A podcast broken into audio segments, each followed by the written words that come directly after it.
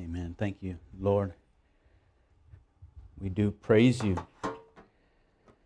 Jesus, for who you are. Father, we worship you this morning, God. We desire to love you. God, we know that that love must come from a heart that has been transformed, Lord, that you speak to the depths of our soul, God, through your word. So I pray this morning that our minds would be enlightened, Lord, that we would put effort into your word as we ponder it, as we are challenged by it, Lord. Pray, God, that we would never give up in the pursuit of you as you are relentless in your pursuit for us. I praise you for this morning, God. I pray that you would be glorified. I pray that the Spirit of truth, Father, would be the one to guide our thoughts. We trust you for these things, Lord, in Jesus' name. Amen. Please be seated. Thank you for coming. How is everybody this morning?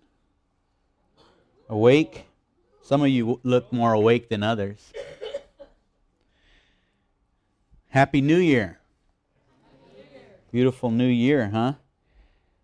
It's a great time of the year to look back, think about the things that happened this past year good things, bad things, right? Things you, you learned, things you wished you didn't have to learn, right? Maybe a little suffering, maybe some discomfort there. But those are those are good things. The Bible tells us that all these things work together for good.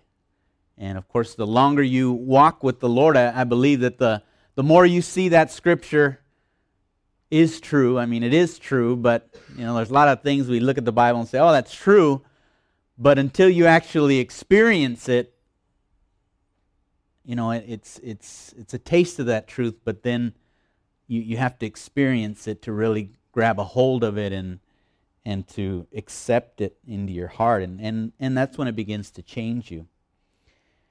And so you might be maybe looking back, it might be a good practice to write in a journal, you know, some of the things you learned, or, or if you journal at all, to look back and see some of the prayer requests you you offered up to God, whether, you know, how He answered them. I shouldn't say whether He answered them or not. He always answers. But how did He answer those prayer requests? I've found that when I do that, I look back and I, I'm praying in a particular way, and then God changes my whole perspective on what I should have been praying for. And a lot of times, of course, I'm praying for the situation to change when God is saying, I'm, I'm the one who needs to change rather than the, the situation. Not that God can't change situations, He can do that. But many times it's myself that needs to change. But today, of course, we're going to talk about, and I want to encourage you specifically with what's coming, right? And, uh, and encourage you to get this scripture into, as Josue went over last week, your heart and soul but today, my emphasis is on the mind and the strength. So there is effort there. There is uh, this need, this need to really process what is going on in the Scripture. It challenges us, but it also encourages, strengthens. So I thought about giving you reasons why, because my bent always is to, to lean towards the apologetic ar- arguments, right? To give you the, the manuscript evidence why you can trust the reliability of the scripture. Uh, I love those, those types of things because those things strengthen my faith. If I look back at my walk and do I really trust God? Do I really trust that this, this Bible that has been preserved, His Word, these books, are they really His Word? Can I really commit to that. And the apologetic angle is the one that I would uh, lean towards right away. Uh, there was another famous guy that um, struggled himself with the scripture. He's an evangelist, still alive today. And God had called him to preach the word, to, to speak the truth to people, to come to Christ. But he was struggling to believe that this was actually God's word. And uh, he came to the point where he went up to this mountain and, and he said, God, he got on his knees. He said, I don't, I don't know all the reasons why I believe this is your word. I'm paraphrasing because it's not exactly what he said, but you get the gist. So he was saying, I need to submit to it. And I, and I don't know every single thing about this, but what I want to do today, God, is commit myself to that word.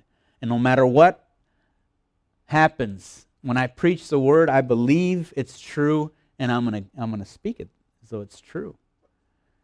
And he did after he came down. Of course, he was preaching to, to great crowds. Thousands came to know Christ.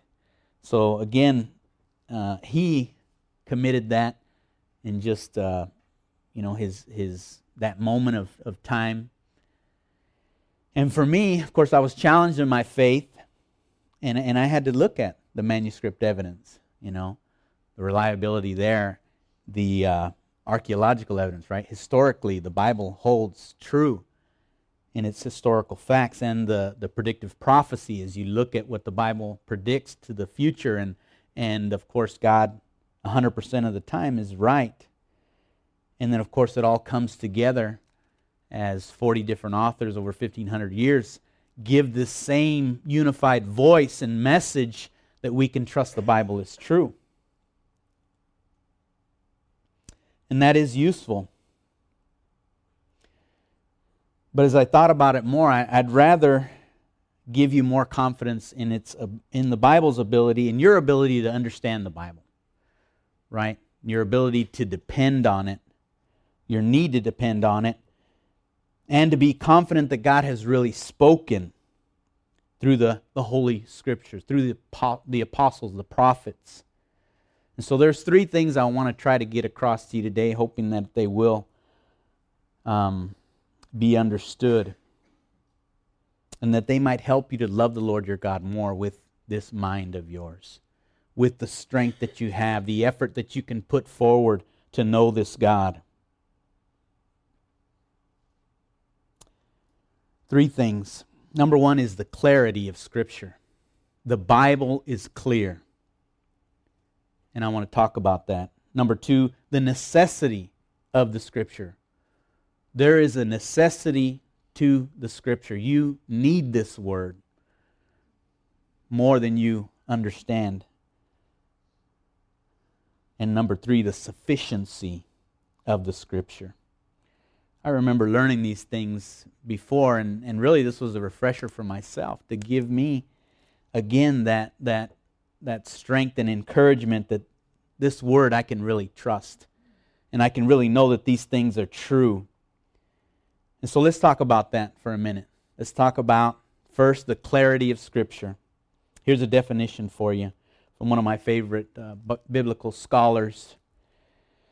The clarity of Scripture means that the Bible is written in such a way that its teachings are able to be understood by all who will read it, seeking God's help and being willing to follow it. You got that? The clarity of Scripture means that the Bible is written in such a way that its teachings are able to be understood. It's able to be understood by all who will read it, seeking God's help and being willing to follow it. So, first, this is not to deny that some scriptures are difficult, right? If we can look first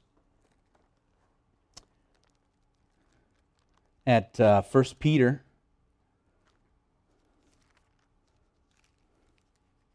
I'm sorry, 2 Peter. Here's what Paul says in 2 Peter 5, excuse me, 3:14. Therefore, beloved, since you are waiting for these be diligent to be found by him without spot or blemish and at peace. And count the patience of our Lord as salvation, just as our brother Paul also wrote to you according to the wisdom given him, as he does in all his letters. when he speaks in these speaks of them in these matters. These are some things there are some things in them that are hard to understand which the ignorant and unstable twist to their own destruction as they do the other scriptures. So here Paul uh, excuse me Peter is is speaking of Paul's writings and how some of those things are difficult to understand and those who who desire to pervert the word twist it and give it in a way that would deceive you. And so there are some things that are difficult to understand in the scripture. There's no doubt there, but there is much to be understood from the scripture that is plain and clear to see if a person would just read it and just wrestle with it for a little while. Because the Bible asks us and really commands us to take responsibility for that, for the understanding of that scripture. Deuteronomy, you want to I want to flip over there real quick to Deuteronomy, a familiar passage to some of you. Deuteronomy 6 6 says, And these words uh, that I command you today shall be on your heart. You shall teach them diligently to your children, and shall talk of them when you sit in your house, and when you walk by the way, and when you lie down, and when you rise. You shall bind them as a sign on your hands, and they shall be in the frontlets between your eyes. You shall write them on the doorposts of your house and on your gates. So there's a responsibility there. The, the Bible tells us that we can actually diligently study this. I remember uh, the preacher saying when I first came to know Christ, and he read this scripture, and, and I thought, well, how am I going to do that? How am I going to do that with my kids? I don't know how to do that. You know, as I walk by the way, I mean, it sounds like it's everywhere that I can talk about it. Just walking along, uh, being at the store, you know, ready for bed, you know, lunchtime, whatever it is. But how do I do that? Well, the scripture says that I can do that. And I think it gives us some clues as how as how to do that in verses 8 there as it says to bind them on our hands.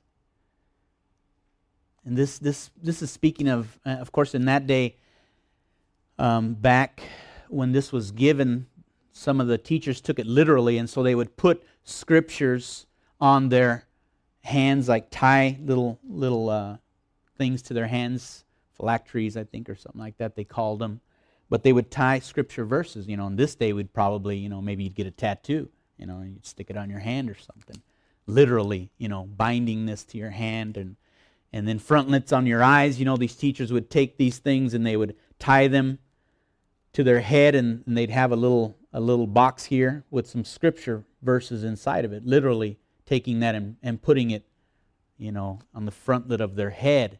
And then of course posting things on the on the house and the gate. But those are images. Those those are not just things that should be taken literally in the sense of, of doing all that. What he's saying there is, is to get this word into the mind, right? And that what you do with your hands reflects what the word wants you to do. And that when people come to your home, that it is a home that expresses the love of God and the reality of his truth as you get along with whatever you do there in your house, right? Taking care of the kids, you know, the other day I had the grandkids over changing diapers and whatnot, you know. And uh, and none of these tasks are, are too menial. These are life things that we do.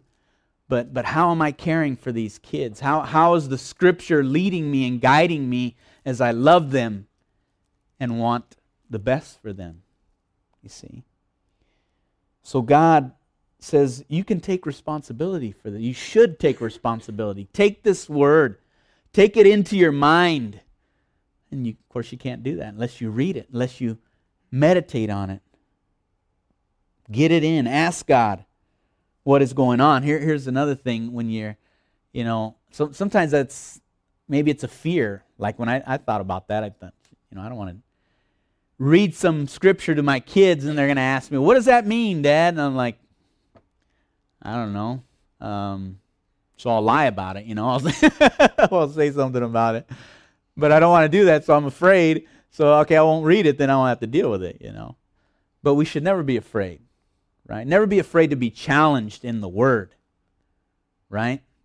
Because when you're challenged, that, that is a chance for you to submit to God, lay your pride aside, right? If my kids were to ask me, and I don't even remember if they ever did, but, but if they were to ask me, hey, what does this mean? And if I didn't know, then I just have to be honest and say, I have no idea what that meant. I just read to you, son. But you know what I can do? Uh, I can study, and I'll get back with you on that, right? And in that, in that way, I'm learning, and then I'm teaching them. And then I'm showing them that, hey, you're not supposed to know everything when you read this. You're supposed to be humble and, and submitted to God and knowing and trusting that He is going to enlighten you. Because the scripture assumes elsewhere that those who are easily led astray or have poor judgment can learn and, and uh, as they seek God, the God who has spoken. Psalm 19, one of my favorite psalms.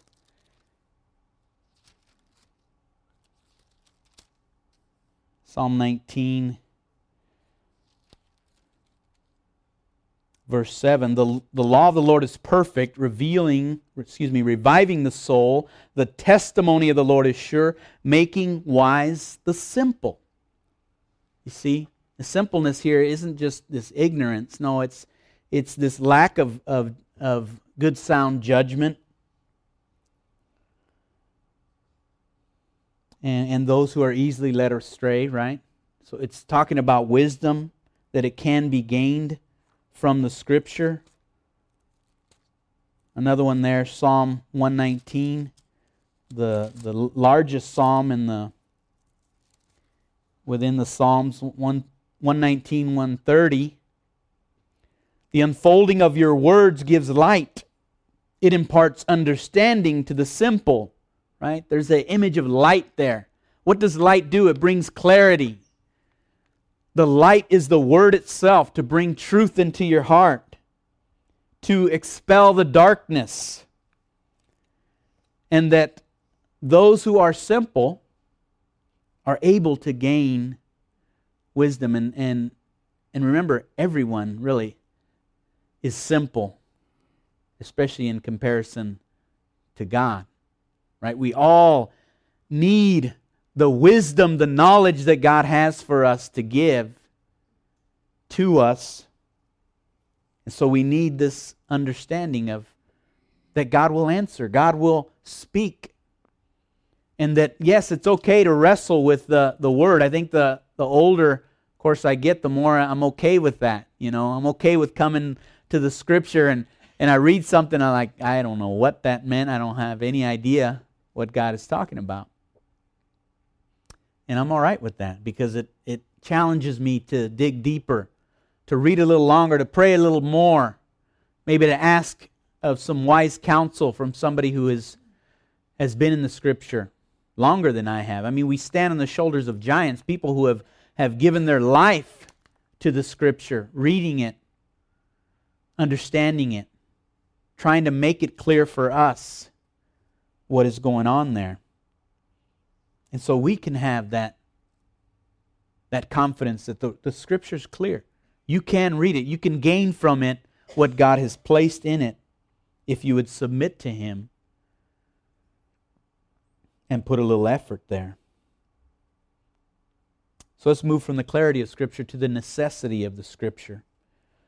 Another definition the necessity of Scripture means that the Bible is necessary for knowing the gospel for maintaining spiritual life, for knowing God's will, but is not necessary for knowing that God exists or for knowing something about God's character and moral laws. So, three things that are necessary here, and three other things that aren't quite as necessary. Number one of the necessity here is to know the gospel. You have to have this word to know the gospel. We were just in Romans, if you remember, for a little while. Romans chapter 10, Verse 13 For everyone who calls on the name of the Lord will be saved. But how are they to call on him whom they have not believed? And how are they to believe in him whom they have never heard? And how are they to hear without someone preaching? And how are they to preach unless they are sent? As it is written, How beautiful are the feet of those who come and preach good news. But they have not all obeyed the gospel. For Isaiah says, Lord, who has believed what, has, what he has heard from you or from us? So faith comes from hearing, and hearing from the word of Christ. So Paul's speaking of the name there to be trusted in, and that specifically is the Lord Jesus Christ. And that we need somebody to speak this word, right? Not just the preacher up here, but you out as you walk along the way out in the world where you work, where you play, where you go to school. That those are the times to engage in, in the word too. That it is true and it applies in every area, every aspect of your life. So, number one, to know the gospel. You, you've got to have the word to know the gospel, to know who Christ is, to know that he actually did come, to know that he is a fulfillment of the scriptures that were written before him. All those predictive prophecies, the majority are specifically about Jesus. Over 300. So, to know the gospel. Number two, for maintaining the spiritual life. Again, back to Deuteronomy 8 3.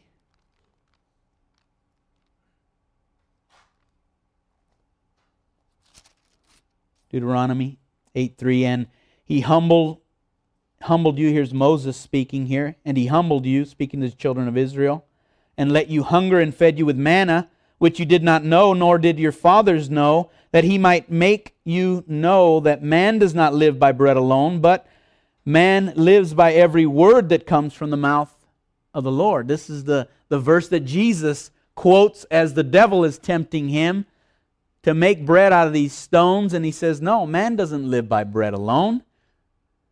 So, just as much as you need the physical food to sustain you, to help you, to nourish you, how much more do you need the spiritual food that God would give you?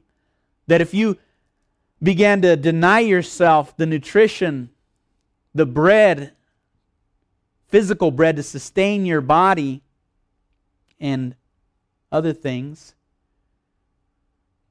that you would be hurting your health, right? You you need this that stuff. And just as much you need the spiritual, maybe I think as much more that you need to feed the spirit inside of you. So you need the scripture to maintain the spiritual life. If you would, were to call yourself a Christian, if you were saying, Yes, I follow Christ, and you don't read the word, well, you are starving yourself and are in danger there. So, to know the scripture, to, to maintain the spiritual life, for knowing God's will. Deuteronomy 29 29, one of my favorite verses, right? Easy to remember. Deuteronomy 29 29, 29 chapter. There's 29 verses. The very last verse speaks of this mystery of God. Let me read that to you. The secret things belong to the Lord, our God. But the things that are revealed belong to us and to our children forever, that we may do all the words of the law. So there is plenty to know that has been revealed. There are some secret things. There's some things that you're not going to know. Some things that are going to be hard to understand, that you're going to have to wrestle with longer. Maybe some things that you'll never know. But some things are really, really plain to know. 1 Thessalonians 5 says this Rejoice always, pray without ceasing, give thanks in all circumstances, for this is the will of God in Christ Jesus for you. Well, I wonder what the will of God for me is. You know, I wonder if the Bible ever directly says what the will of God for me is. Well, absolutely it does. It says to rejoice always, pray without ceasing, give thanks in every circumstance That is the will of God for you. Again, it's not so much the, the situation you're in, the circumstance you're in. You got to change this, God. No, you got to change me. I've got to learn how to rejoice in whatever is going on in my life. To never stop praying and asking God that He would teach me and show me the way. You could flip back a page to um, that First Thessalonians 4, where it says, For this is the will of God, your sanctification. Oh, but what about this job, God? And what about my school? And what about the. No, what's most important is that you were to be purified inside, and God that would continue to make you more human, like the one who was most human. That's the Lord Jesus Christ. That is God's will for you. And these other details will get worked out as you submit to the will of God. What is the will of God? That you abstain from sexual immorality. I mean, there's so many Christians that they, or at least those who profess to be, and, and they're running around outside of marriage having sex and thinking, well, my life is so messy. I wonder why, you know? I wonder what the will of God is for me. Well, if you can't even get this right, when the, when the Bible is speaking plainly to abstain from these things, to learn how to control yourself, that there are tons of desires, there's always a desire there, not just sexual, but, but for power, for money, for success, whatever it is. That that would draw you away from God, and then unless you can submit to the Spirit, unless you can give that control over to God you will not be in the will of God. See, so the things that are plain, apply those things and see that the Lord is good. Taste it and see. That's what the Bible says. Taste, right? God tells Ezekiel, eat this word. Eat it. It's sweet. even though sometimes it drops into your belly. Oh, hurts a little bit, you know. Some of those things sting, you know. The word stings sometimes. But you got to want that. You know what I mean? Come on, Lord. Crush me. Crush me. You crush me because I know that when you do, that your grace will build me back up. Right? One man said, uh, how did he say it? God is the only one who can humble you.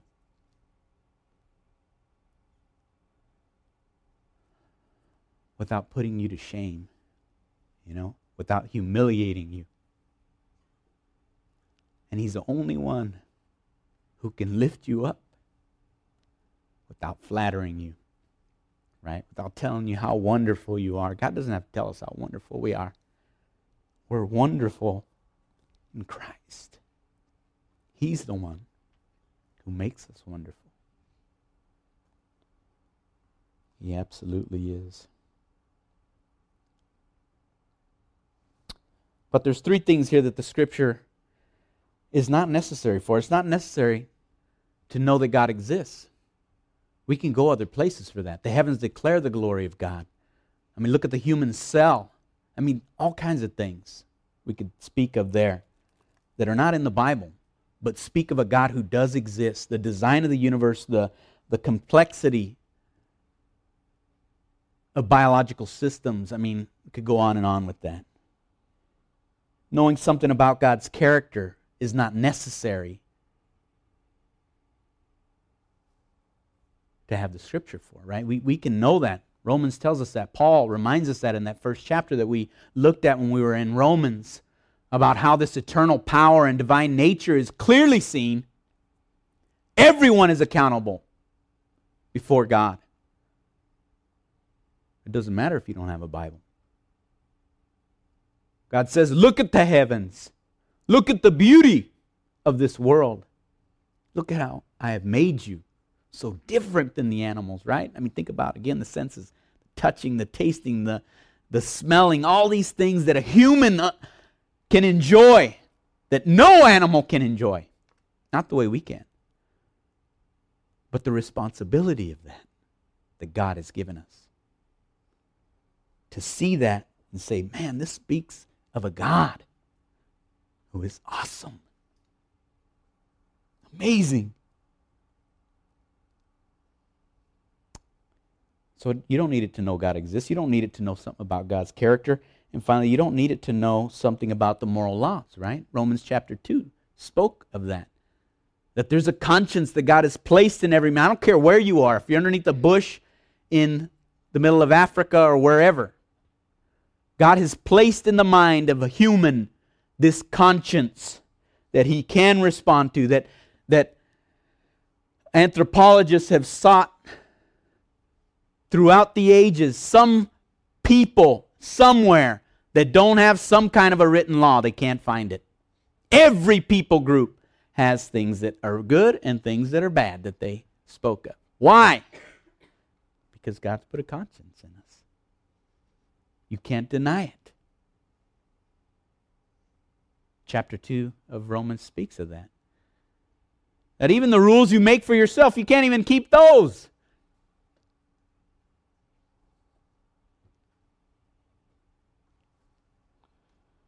So you don't need the Bible to tell you that. You need to respond to the conscience that God has given you. And God will give you light.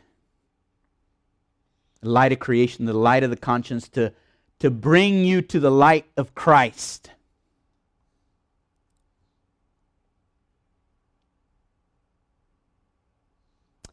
Finally, not only can we know the scripture is clear, not only can we know that it is necessary, but we can know that it is sufficient. Sufficient.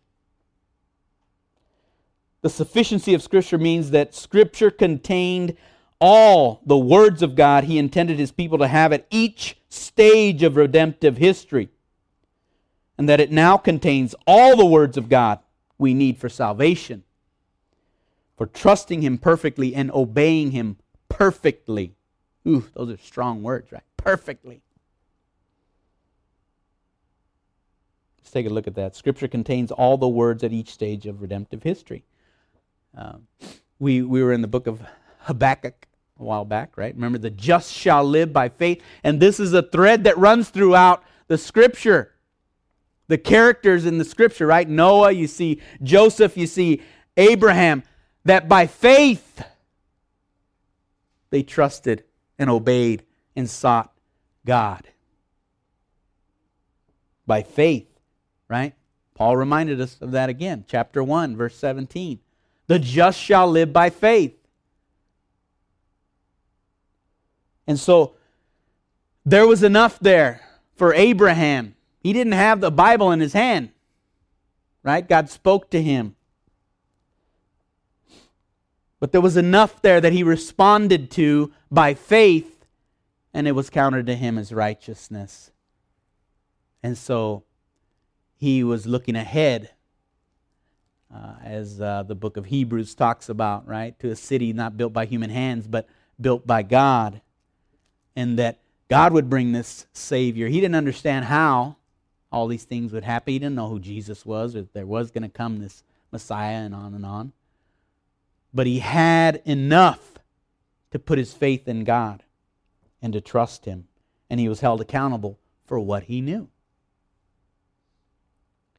Number two, the scripture now contains all the words needed for salvation.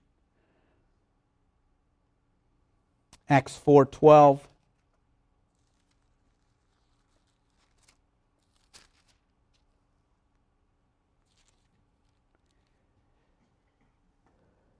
And there is salvation in no one else. There is no other name under heaven given among men by which we must be saved. It's all about Jesus. That's what he's saying here. It's all about him. If you don't understand who this guy is, if you don't understand what he has done, if you don't understand that the, the scriptures throughout have, have pointed forward to his coming, then you're lost. You're lost in this day and age. You've got abundance of Bibles and sizes and, and, and thickness and colors and, and everything else. But do you read it? Do you see that Jesus is the one who fulfills all things? That He is the one you need for salvation. He's the one who need, you need to strengthen you, to give you life. Finally, three, number three and four are trusting and obey Him perfectly. Again, there's, there's a tough word there. Right? Oh, I can obey God perfectly. That's a little strong statement there, preacher. Can I really do that? Am I doing that? Am I obeying God perfectly? Well, it may seem like an overstatement, but remember, we're talking about the Scripture's su- sufficiency and its supply, what it can supply to you. It's enough, it gives you enough reason to trust. To trust Him, to trust God. And all we need to know to obey Him. But will I submit to the Spirit? Will I live my life and trust Christ with all the things that He tells me are good for me and deny myself those things that He says are not? So, as much as I submit to the, the perfection of the Word to speak into my life, that is as much as I will perfectly obey Him.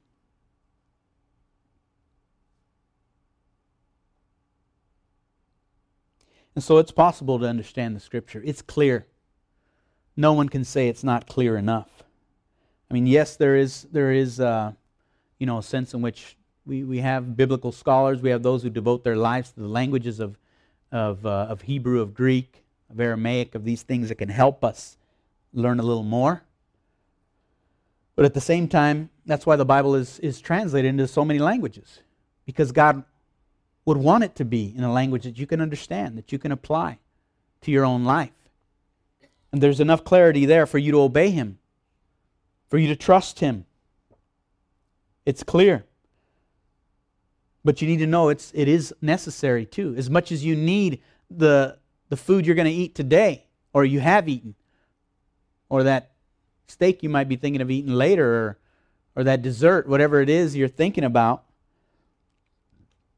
how much more do you need the bread of life, the spiritual sustenance in your body?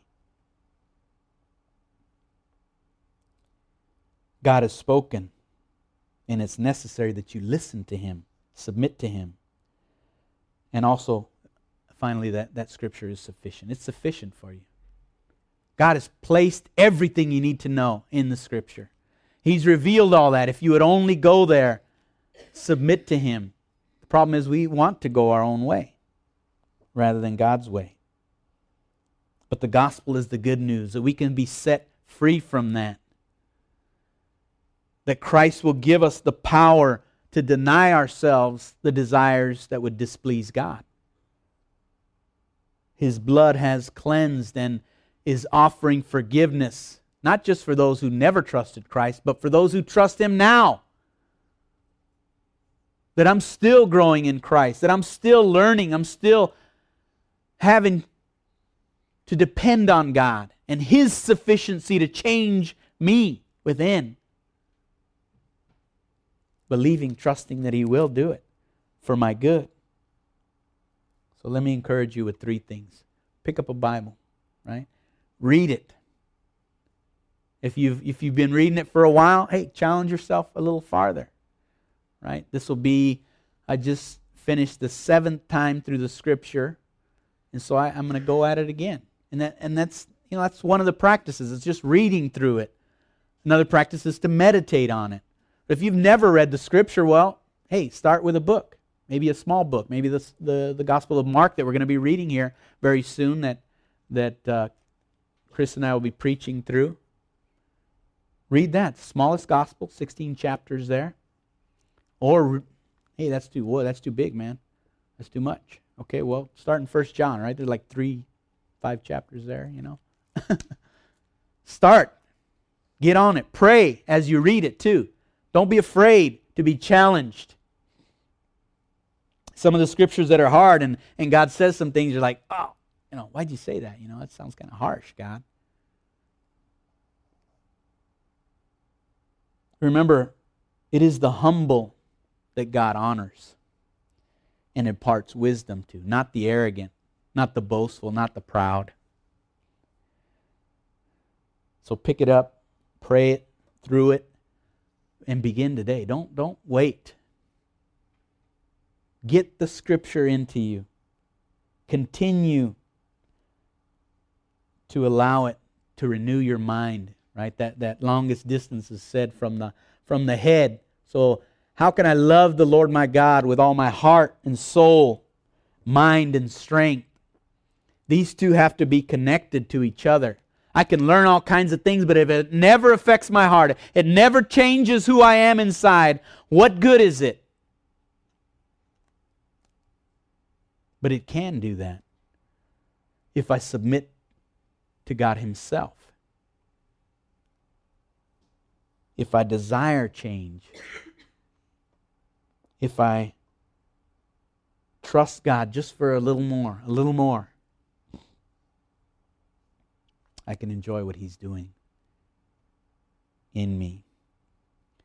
Maybe sometimes feel that pressure, feel that weight, feel, you know, the tension there in the Word of God at times when it's speaking to something that I'm doing that's just not right, whatever perspective that might be.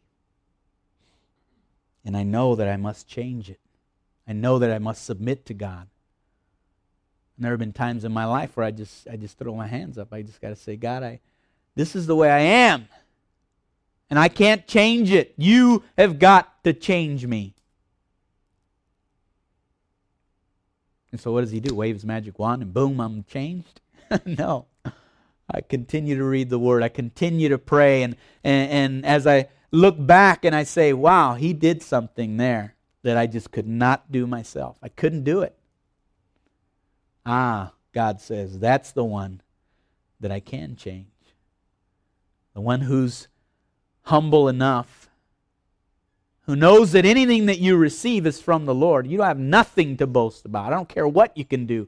If you're a good musician, if you're if you're uh, much more intelligent than other people, or a great athlete, whatever you are, you've been given that. It's a gift. How could you ever think to boast about what you can do? God gives that to you as a gift. Rejoice in it, share it, Submit it to God. Allow God to change you. Amen. Let me pray for you. God Almighty, I do praise you for who you are, God. I thank you for the gospel that is the thing that can set us free.